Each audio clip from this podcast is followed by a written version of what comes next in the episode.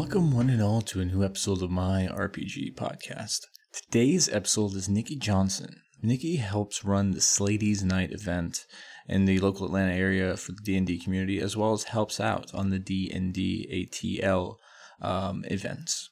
She's a great resource, and we get to have a great conversation about being a woman getting into RPGs, the kind of differences between the various groups that she runs, and also running and coordinating an event to help a local community. I hope you enjoy.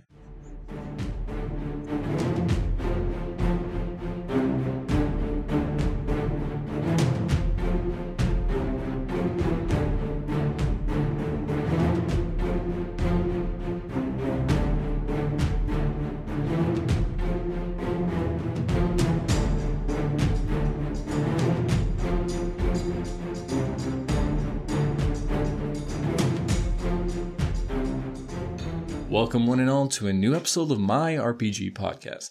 Today's guest is Nikki Johnson. Nikki, will you please introduce yourself? Hi, everybody. My name is Nikki Johnson. I'm 27 and I live here in Atlanta, Georgia, and I run with ATL D&D.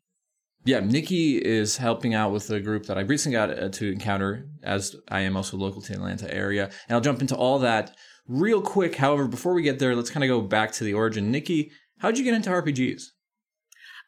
So I think I was about 21 and I moved in with some roommates, and I woke up one Wednesday evening at like 9 o'clock, and I walked outside and there were just a bunch of dudes around a table screaming at a guy behind a DM screen about how they wanted to infiltrate the Cat City. I had no idea what was going on. I knew they were playing Dungeons and Dragons. I had no idea what that was, so I just sat and watched two sessions, and I was like, well, if I'm going to live here, I might as well deep dive into this, and I haven't looked back since. So it was kind of a thing of necessity. You're like, if it's going to be happening all the time, I might as well get through it, right? Pretty much. I mean, I had already been doing, like, Magic the Gathering. I went to anime conventions. I was pretty deep in the nerd community, but Dungeons & Dragons was still, like, a new thing for me. This was actually, I think, a year before D&D 5th edition was released. So the streamlined, like, anybody can play Dungeons and Dragons hadn't really come out just yet. I was actually playing Pathfinder.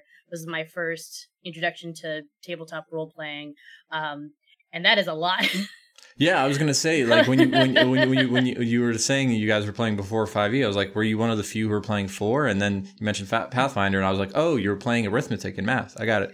Pretty much, yeah. And the worst part was they were already like deep into their lore and into their world. Like, I think they had maybe like 3 more months left of that campaign that they've been going on through, and it was introduced as a level 7 druid, and I was like, I have no idea what any of this means. I'm just gonna roleplay the fuck out of all of my checks and everything. I played a Disney princess, and I just was like, I'm here for the animals. If you need me to roll anything, please tell me what I need to roll, because I have no idea what I'm doing right now.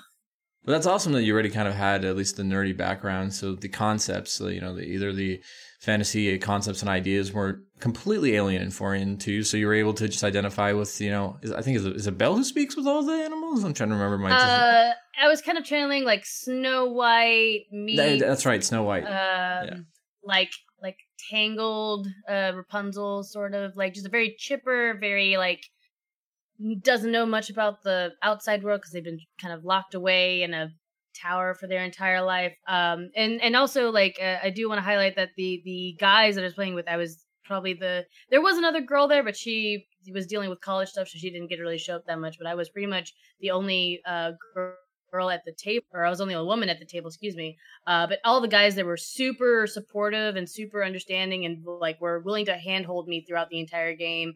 And we're like just really excited whenever I decided to do something like absolutely crazy. So that really did help me like continue into doing more tabletop game stuff, because I know that for a lot of women, that's a big like when you're kind of just like the only one at the table, and everybody else just kind of like, oh well, you don't need to worry about that. You're just sit there and let us do this for you. It's super disheartening, and it makes you not want to come back to the table. So the guys that I'm with are a dime and a dozen. They are wonderful, phenomenal, and super welcoming of everybody at the table.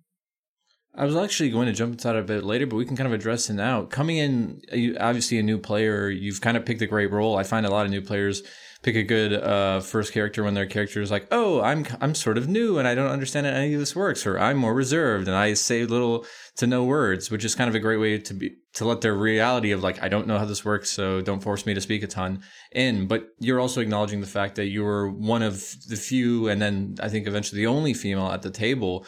What is, you know, because I'm obviously coming from, you know, a cis man's perspective, you know, look, I identify as white according to people. So like, I have no issues and worries with this situation. How is it for you then coming as a woman? What are the kind of things you worried about and things that went well in your case?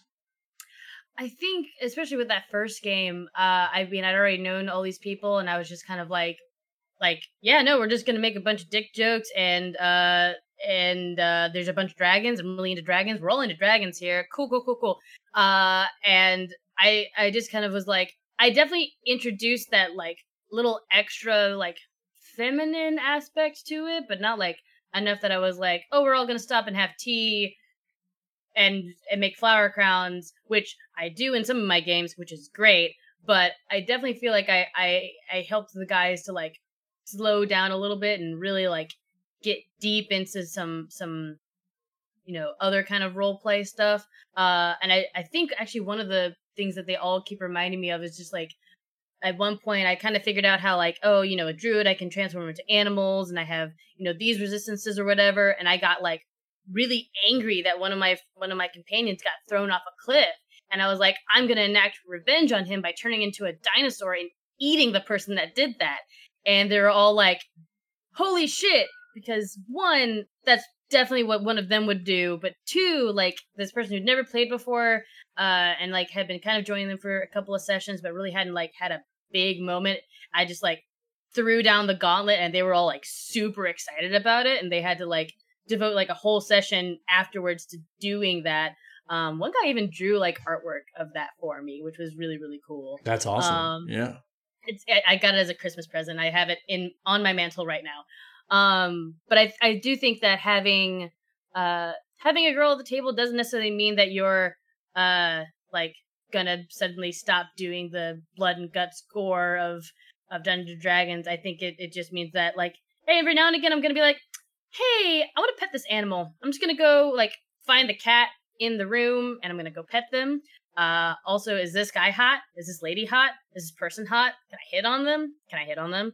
I ended up playing a bard in another game later on, and she was a disaster by bard. She was the absolute like worst character I think I've ever made, just as far as like not like bad to play, but I definitely know I probably got on the DM's nerves a little bit with just how much I was like, I would like to hit on every single person that I'd run into, please. That's 100% fine, Nikki. I think everybody has their, I just play the whore bard who's just going to man, woman, kobold, doesn't matter. I'm just going to try to get with everyone and everything. Oh, and I'm also an alcoholic and a drug addict and all these other things. And I thankfully didn't go too far into the drug addiction, but I definitely was just like the horny bard. Yeah. The funny thing is that game, the DM invited me to do that because he's like, Nikki, I started running this game for four dudes, and they're the most dry ass. Like, we want to count our money, we want to have inventory checks, we want to do like boring ass Dungeons and Dragons. Nikki, you need to come and make it like not boring anymore. So I was like, can I play a bard? And they were like, sure, you can do magic, right? We need a spellcaster. I was like, cool, here we go. You asked for it.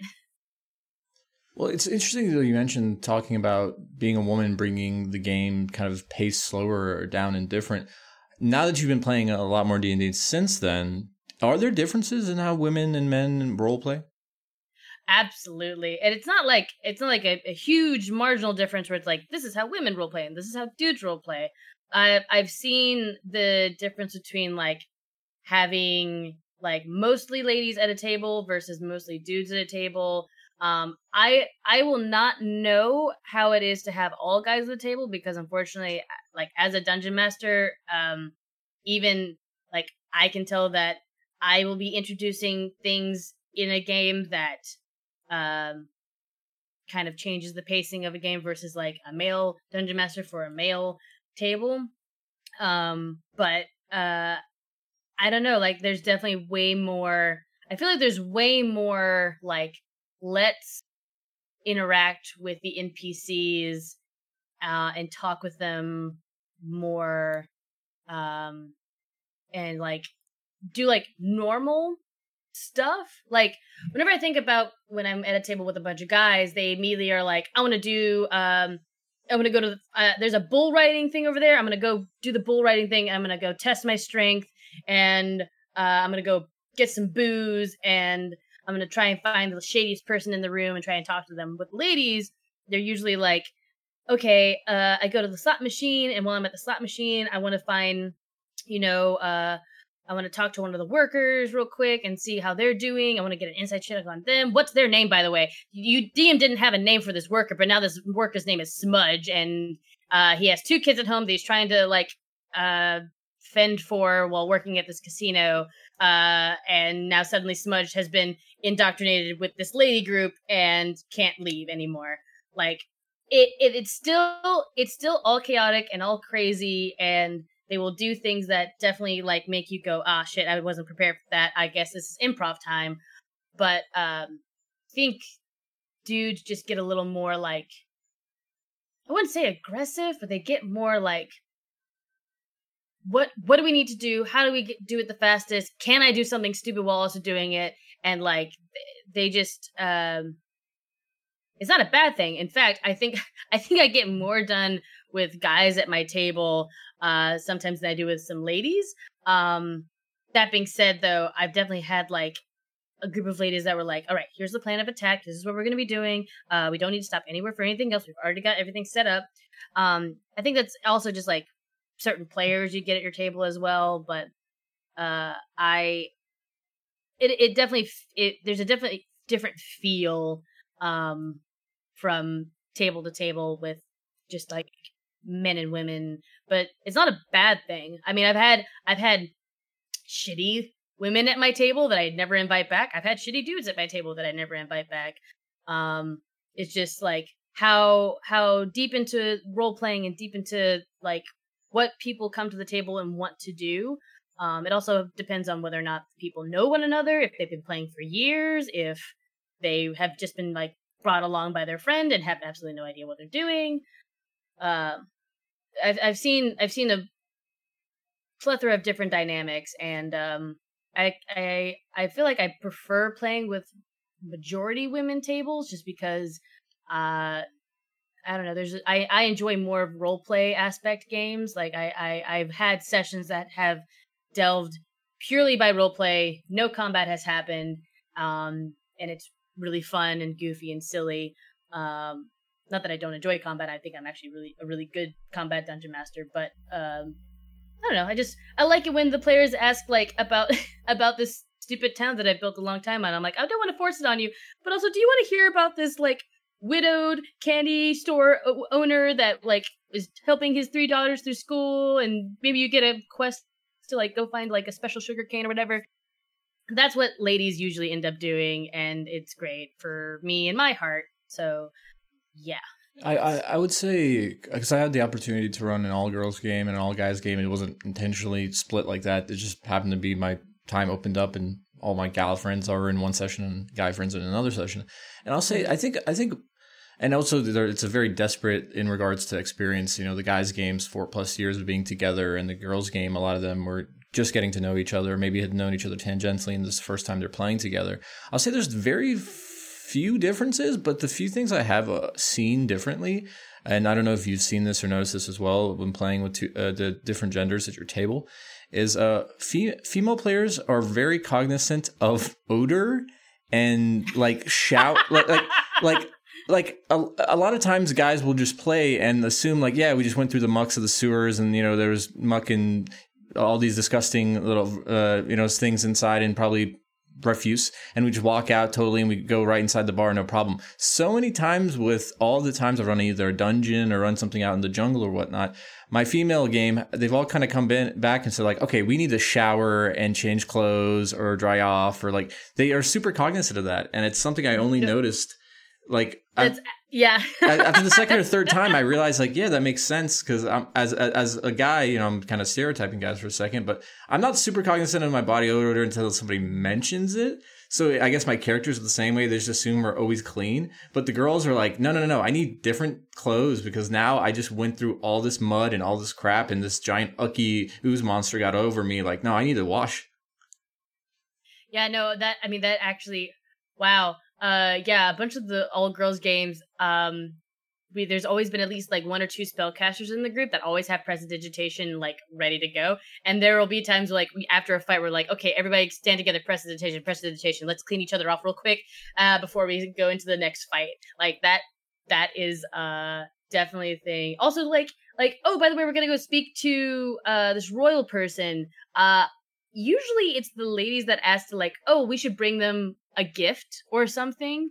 So guys will usually just be like, okay, well, we know they're into lumber or whatever, so we know we have to like probably beat them at like axe throwing or whatever. Whereas the lady group will be like, oh, we should bring them something that can like, you know, sharpen their weapons, or maybe like some nice like pines from a different forest or something. Like what can we do to ingratiate ourselves with them? Like I've usually had them be like, is there a flower shop? Is there a coffee shop we can go to and pick up something before we go talk to this person that, you know, we're about to have a hard time with? And it's adorable, and it makes me really happy. Yeah, I've done this thing in all my games, actually. When you have moments like that, I like to reward people for, like, cute bits of role play that doesn't necessarily have to happen. Like, just recently, one of my parties decided, like, hey, you know, we always do is eat rations. How about we just go to the butcher's and like, let's get some meat and let's get some cheeses together, and like, let's get a wide assortment. And they had a grocery shopping moment, and I was like, I want to reward you for having verisimilitude and thinking about this world not as like, oh yeah, I eat every day. I don't think about it. I don't worry about it. About like, no, we can have like a nice dinner. Let's have like a cookout or something.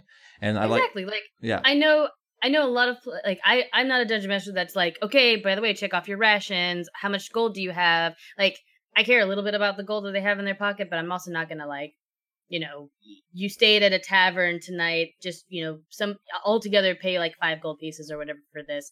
But I do enjoy when they're like, oh, we should plan a party. We should plan, we should make a guest list. Like there have been a whole sessions where we've like planned like an exuberant party for like the, like our like going away party. 'Cause we were like, we're about to die. So we need to like bring everyone together and have a really good time tonight before we go off on this really big, probably final mission. And like for the guys one, it was just kind of like, okay, we're getting close to the end, big fight and end. And I was like, that feels super anticlimactic. Like, not bad, just like, okay, and we're done, and epilogue, and we're going our way. Whereas a ladies game, like, oh my god, we spent like 3 sessions after the epilogue just going over what our characters do in the next like 5 years or so. Very emotional. Lots of crying. Lots of letters we all exchange with one another. Yeah, that I feel like while the guys definitely get way more like definitely get into their characters, I feel like they don't like think back on like how that campaign changed their character from like point A to point B, and like what that character would do afterwards. Like most of the guys are like, yeah, a fighter, he goes back to his town and helps rebuild it. Like one of my players was like, yeah, no, my person like helps build an orphanage, and while they're doing that, they also like all of us meet up like once a month, like interacting with each other still after the end of the campaign is just like beautiful. It's just like, you had a life in this campaign, and of course you're going to stick together and like help each other out until, you know, the goblin passes away, because goblins have a short lifespan. So, and then you all get sad, and then you all have a funeral for the goblin, and then everybody cries. So good. Like, that's why I like playing with ladies. I'd say that now that you're mentioning it, there's one other thing that I do notice different about when I have my games with ladies, and that's the understanding of dynamics, especially when it comes to power and not being ever left alone with the character. Because that's something I do with my guy characters all the time. Like, oh, this person pulls you aside to a room by, you know, out of your group, or is isolating you from your group to talk to you or to do something. And I realized very quickly, and I had a conversation actually with another one of my players who was a DM herself, actually. I helped her get into D&D, and I talk to her all the time about her game. She talks to me about my other ones. But I asked her real quick, I was like, I noticed you guys are like super, super like on edge whenever anybody wants to like just have a one-on-one and talk to one of your characters. And then she brought up the fact that like as females, you know, walking to the bathroom together or going to your car, you know, can be frightening events, or going out late at night by yourself can be frightening things. So like to move, have somebody always know where you're at or what you're going to, or have somebody kind of walk with you to a place is so important. And I'd never thought about that in regards to the way I played with my guys' games. Cause you know, oh yeah, a person wants to talk to you to the side. They're like, oh, what's the worst I can do? Maybe they like stab me or turn out to be a doppelganger. But like, I've never stopped to think about what that implication is until I played with my all girls game.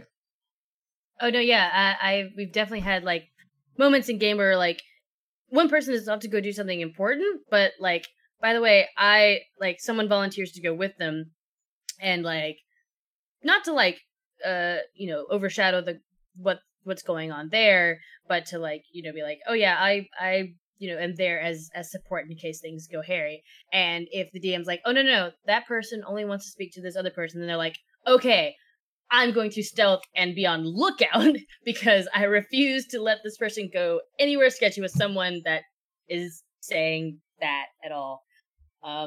Actually, at one point, somebody's character in my ladies' game, it was me, tried to be a self-sacrificing, little shit, and was like, there's an army coming. This is the only doorway. I'm going to lock it from the other side so that the other people don't get hurt, and like, I'm going to make sure that my friends don't get hurt. And they all broke the door down and came storming after me. Like, bitch, you think? Which, like, I definitely probably would happen in a dude's game. But, like, just the fact that they were like, you are not going to self-sacrifice yourself because that's stupid. Like, we're all going to die together if we have to for your stupidness.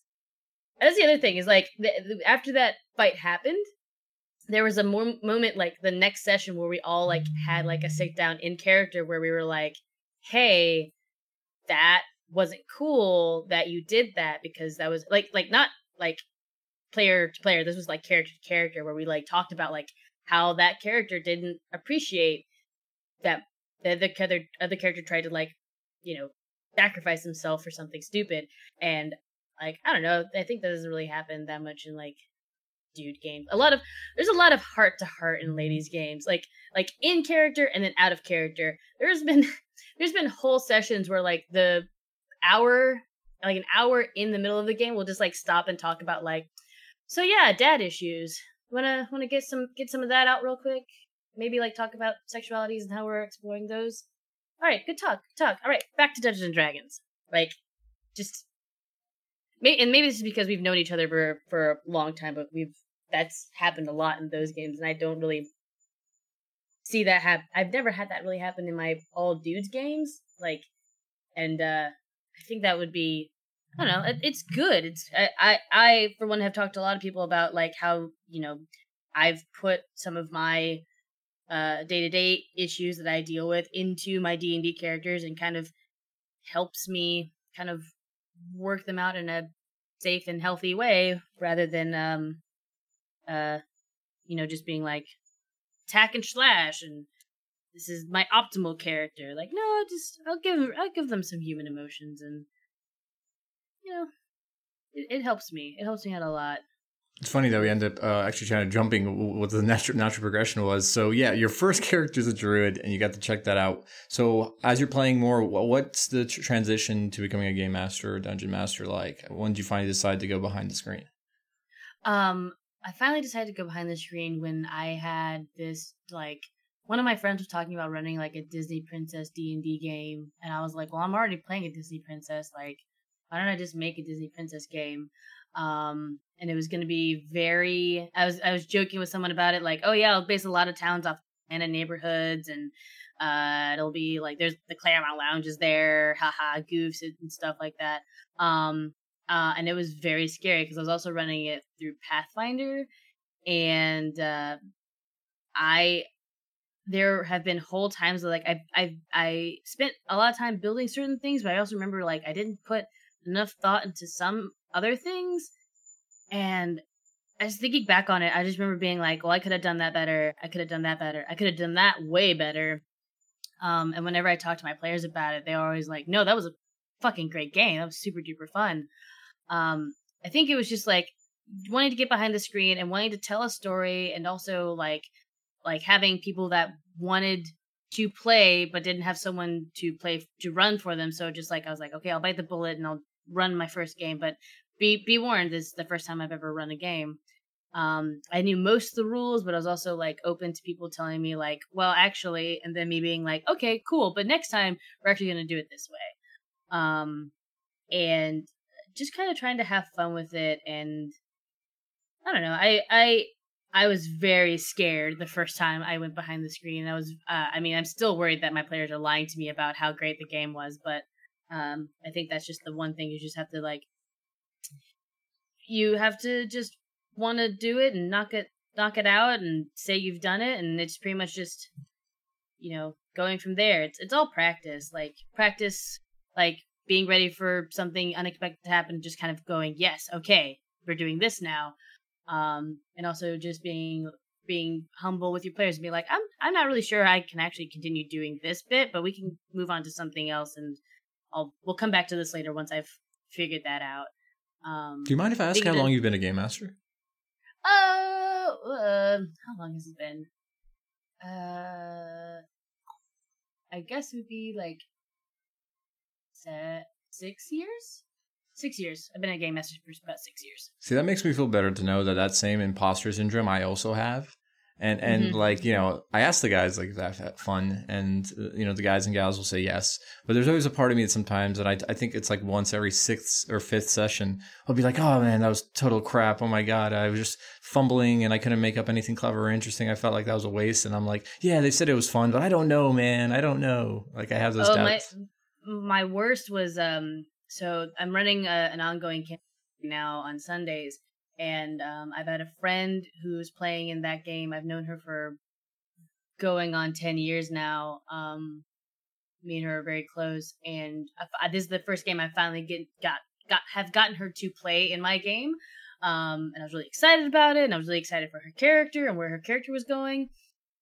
And I started kind of throwing things at her character that would kind of move the plot along, but were also kind of like... To an outsider would definitely look like I was bullying her character, which I tried to talk to her about it beforehand. Like, by the way, if this is too much for you, let me know. But, you know, I think this would be a really, like, fun idea.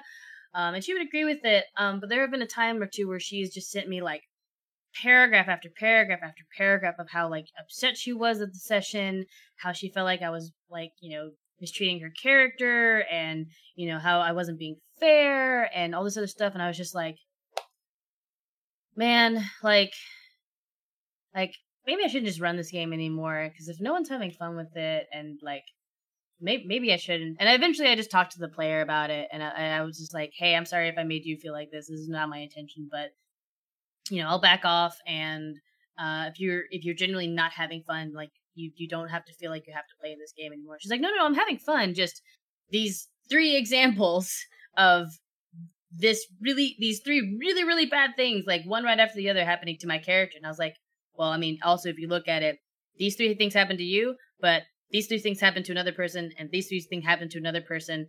I've been giving all of you guys terrible, horrible, angsty things. Like, don't worry. You're not the only one I'm doing this to. But there was a point where I actually had to be like, hey guys, I don't feel confident in myself as a dungeon master right now. I don't really feel confident in this game. I just need like a month off to like get myself refocused, you know, figure out where I want this game to go.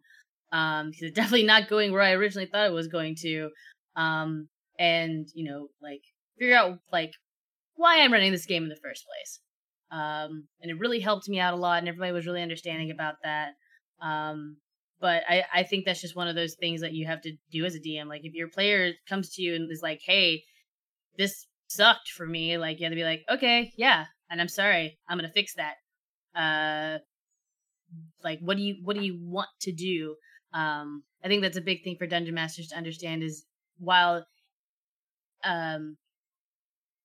you are telling a story, you are also there to have fun with the players. I think that's a big thing that the D&D 5th edition has really harped on, is like everybody at the table, including the Dungeon Master, is there to have fun.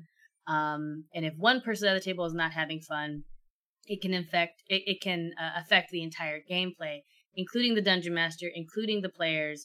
And everybody should be pretty open about talking about whether or not they enjoyed the session. And I think that's why, again, like, I think I enjoyed the lady sessions so much, is because all of us were so vocal about what we liked about the session, what we didn't like about the session. You want some candy? Sorry, this is my son. Say hi, Oliver. Hi, Oliver. Hi, Oliver. I'll get you some candy in a minute, okay? Hey, Oliver, can you say Albert?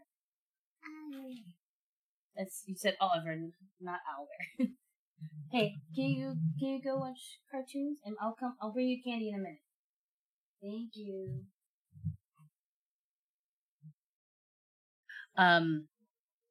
It's important for both the players and the DM to communicate at the table, which is why I enjoyed playing with ladies so much, because maybe it's just the women that I've been with, we're all just super vocal about what we're feeling about the game during the session and even afterwards. Whether it's just like, oh my god, that was really cool, or holy shit, that was really stressful, I never want to try and do that again. Which I think is great. Most of the time, I've actually had a few instances at my guys' tables where, like, the guys just didn't understand why somebody was upset at the table over something. I've actually had I had an altercation with one of the players because my character was trying to do something in game, and while her means were very dubious, he was like, okay, my character's gonna come in and do this thing, and I reacted in a very strong manner, and he got upset at me because I was getting upset at him, and I had a bunch of ladies on my side who were like, no, yeah, you shouldn't have done that, and all the dudes on the other side of the table were like, well, that doesn't seem fair. And the Dungeon Master handled it and said, you know, okay, so that happens, and this group of people leaves. They say this was cool and everything, but they don't want to deal with that, and so the problem became moot. But the player couldn't understand why, like, I was upset about it. He was like, well, you're doing that thing, so I should be able to do this thing. And it's like, that's not the same, though.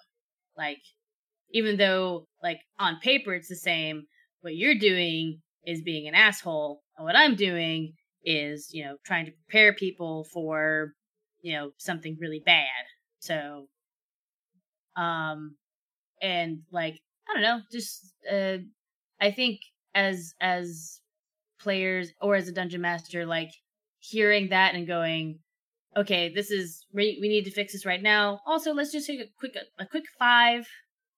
Let's let some things die down. If people want to talk to me real quick about what just happened or whatever, we can do that. 'Cause that was a real bad time. I don't actually want to go. I don't want to really go into it because it's a very sensitive subject, and I don't want to. That's totally fine. Yeah, no problem. One of the things I wanted to ask then is, so then you start being a game master yourself. You're running your own games. How do you start getting involved with ATL D&D and what eventually leads to Slaydies Night? So I had my son in 2017, and I kind of became pretty dedicated to, you know, being a mom, but I was still, like, working at home, and I had one other game that I was playing in, but it was just that one. And when that finished up, I didn't really have any other D&D going on. Well, that's not true. I had another game that was also going on maternity leave, but I didn't really enjoy that group as much. Again, it was another all-male group. There was another lady in there, but there was one guy at that table that was just a... he's a super min-maxer, and his character was very broken, and it just made it not fun to play with that group, just because I also like playing characters that aren't necessarily like great at one thing, maybe like great at a few things, and they're like, you know, they're the character themselves is good, not just like I'm a good fighter and I'm the best at hitting things. Like I think that's what happens a lot in like a lot of dude tables is they try to make like I'm the brain, I'm the magician, I'm the heel bot, I'm the big beefy fighter guy, I'm the other big beefy fighter guy, but slightly different. Whereas like at a ladies' table you could have three rogues, but the three rogues all do something different and they all like either work together or they might like cheat one another, but it never feels like a rogue is better than the other one. This guy's fighter character at level like 9 was hitting at like 99 and doing like a boatload of damage because the dungeon master had given him a magic item that was broken, like had given him a magic item that was unchecked and like just broke the game for everybody else to have any sort of fun. So I just didn't want to play in that game anymore, and eventually a friend of mine told me about the one-shots going on at ATL D&D, and I was like, yeah, they're free, you just show up and grab a character sheet and just play. So I was like, okay, cool. So I went to one, and I didn't really do much because I was playing at another dude table, and I kind of got, like, talked over a lot, and so I was like, okay, well, that wasn't fun, but, you know, maybe I'll come back another time. I ended up going back. I was trying to start another campaign for new players.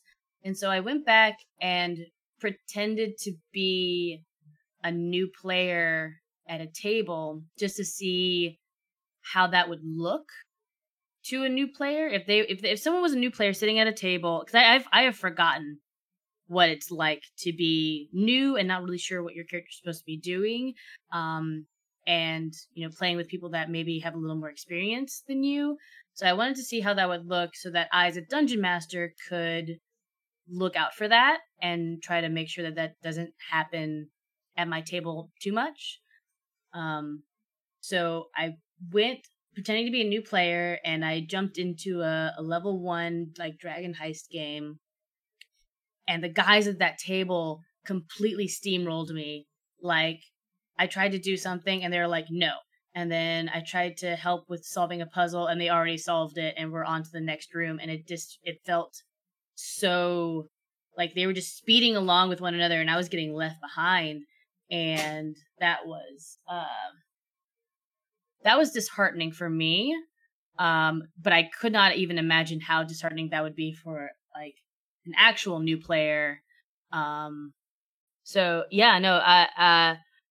Yeah, if I were just a regular new player, having never played Dungeons and Dragons before, and had come to one of these events, you know, expecting to you know, get to play, I don't think the Dungeon Master did anything wrong.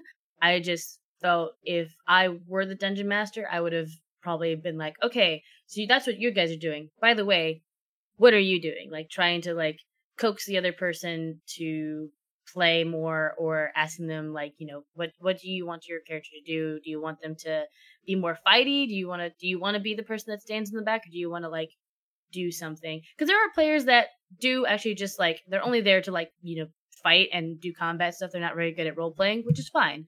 But I think no, like asking them anyway, like, you know, asking the quiet person at the table like, is this what you want to do, or did you want to do something else?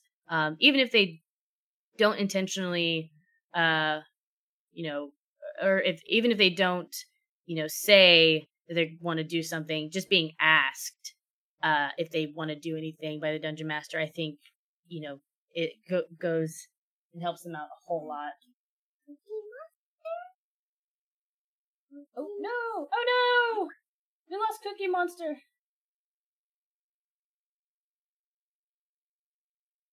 And there you go.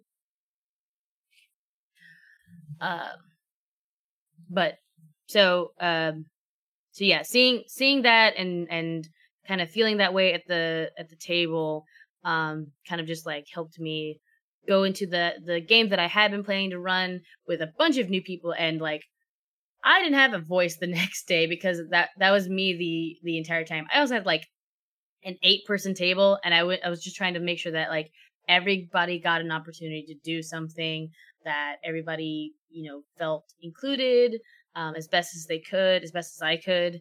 That game ended because just a lot of different, you know, responsibilities and schedules just didn't really match up. But a lot of people, you know, told me like this was really fun. I can't do this continuously, but you know, if there's ever a time for like us jumping into like one shots, that would be really fun. But then I was just like, okay, this is a really cool idea. Let me, you know, come here and like jump into a fun, easy one shot. And then I asked to run a game, like run a one shot game myself. And then it just kind of like devolved into, you know, Nikki's really cool. She can run a game for the bar crawl. She's running stuff, you know, weekly. I'm playing in this all women's group now. We were starting to like expand with our first bar crawl with ATL D&D, and also having like you know, events that people paid for, and then starting having like weekend events and just a variety of different things that we were trying out to see what would work. And I think after our second bar crawl, I don't remember what kind of spurred it on. I think I was just like thinking about International Women's Month and like how there's not a whole lot of women in Dungeons and Dragons. I think that was it. I was just talking to somebody like there's not enough women in Dungeons and Dragons, and like the women who do come to Dungeons and Dragons, like you know, there's a stereotype of they only come with their boyfriends, or when they get here, they immediately leave because the guys are garbage or whatever. So I talked with Bradley about running a women's inspired week of Dungeons and Dragons, where just women take over ATL D&D, and we have women running tables and inviting more women to play Dungeons and Dragons and invite their friends, and try to make it not just like inclusive, because we didn't want to shun dudes would get really angry and upset about a women's only thing. So we did, you know, say like men are included as well. Sure. Yeah. The last question is, could you explain what ATL D&D and Slaydies Night is in comparison to something like Adventure League, which more people might understand the differences? Yeah.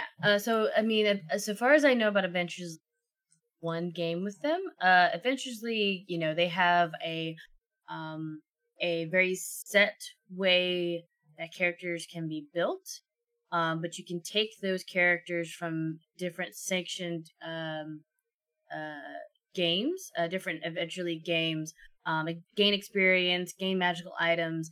As that character levels up through Adventure League, you can take them into different, more difficult dungeons and games, all sanctioned by Adventure League, which by far is like amazing. Like that's that system one is probably very difficult to, you know, work and keep track of and all of that stuff, but I commend them for doing that. Unfortunately, with that, there's not much customization that can be done for characters. I feel like you don't really get to explore,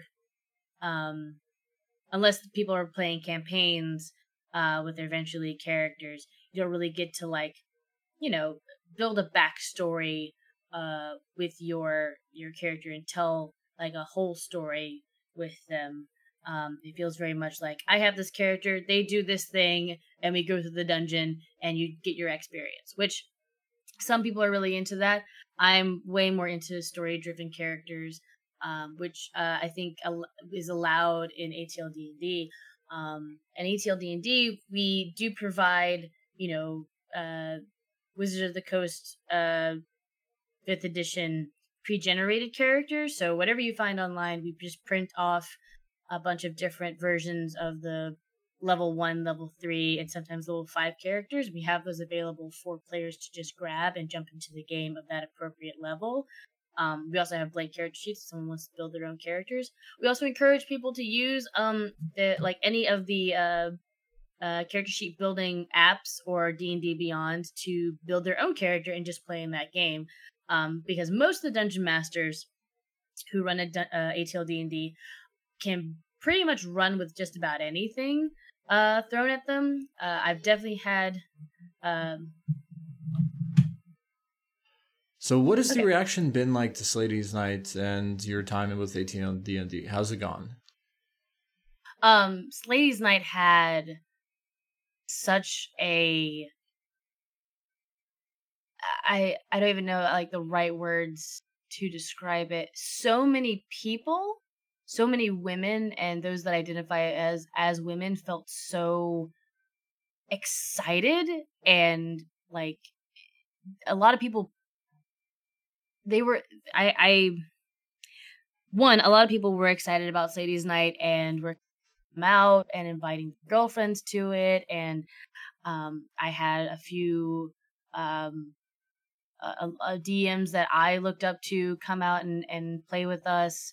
And not just the women, but all the dudes who come to ATL D&D were super excited about this. They were super excited for just how much people were talking about it. And during the event, I just kept getting people coming up and being like, this is amazing. This is the greatest thing ever. I've never seen so many women playing at D&D tables before. Having people come up and you say that because the charity we were all the proceeds from Slaydies Night this year went to Girls Inc. And having so many people come up to me and saying I was in Girls Inc., my sister was in Girls Inc., this is such a good charity, and I want to donate to it. And having Girls Inc. even be we've never had a D&D group ask us for or donate to us, which was exciting for them. And they ended up offering us some summer opportunities to teach girls Dungeons and Dragons as well, which was really exciting. Unfortunately, I couldn't do that because of scheduling on my part. But when the event ended, all I got for the next month was, so when's the next Slaydies Night? When are we going to do this again? Are we doing this again this year? And as excited as I was to try and do it again in this year, I kind of came down and was I want Slaydies Night to be a March thing. I want it to be exclusively during International Women's Month. And I want it to be a really big, impactful thing that we all look forward to. And since I've said that, I keep getting people coming up to me and being like, let me know what I can do to contribute to this. And I don't think people realized how desperate women were to have a space that felt not only welcoming to them, but also just you can come here and be as nerdy or as not nerdy as you want. Slaydies Night had, opened not just a lot of doors for me, but opened a lot of doors for ATL D&D and D&D in Atlanta, as a whole. Because I don't think any other, places have, ladies' nights where they, women get drinks for free, or, women can come and play this game for free. But I don't really feel like they try to, cultivate, we are going to make something for you, and not only that, we're going to have merchandise that you can buy, and we're going to you're going to tell a story with other like-minded women as well, and you're going to be in a space that is is trying to help you have fun. Because I feel like with most like ladies' night events, most of it is just to get like the ladies into a bar and, you know, whatever. But I think a lot of people really needed Slaydies Night. Like I needed Slaydies Night, but it I'm so excited for the next step that we'll be taking with Slaydies Night. I don't want to give you any secrets, but come March 2020, Slaydies Night will be not only returning but being bigger and better than it was last year. That's awesome. It really is great to see you kind of be a beacon for getting as many people and obviously women as well involved in the D&D scene, especially in the Atlanta area. Well, Nikki, if there's any way that people can contact you, what's the best means? What's the socials? Go promote yourself. Yeah, if you want to reach me on Twitter and Instagram, I'm thewigged, WIGGED DM. And I don't really post much. I mostly post about ATL D&D and then my baby and then dice. Like that's kind of where I stand on most of that.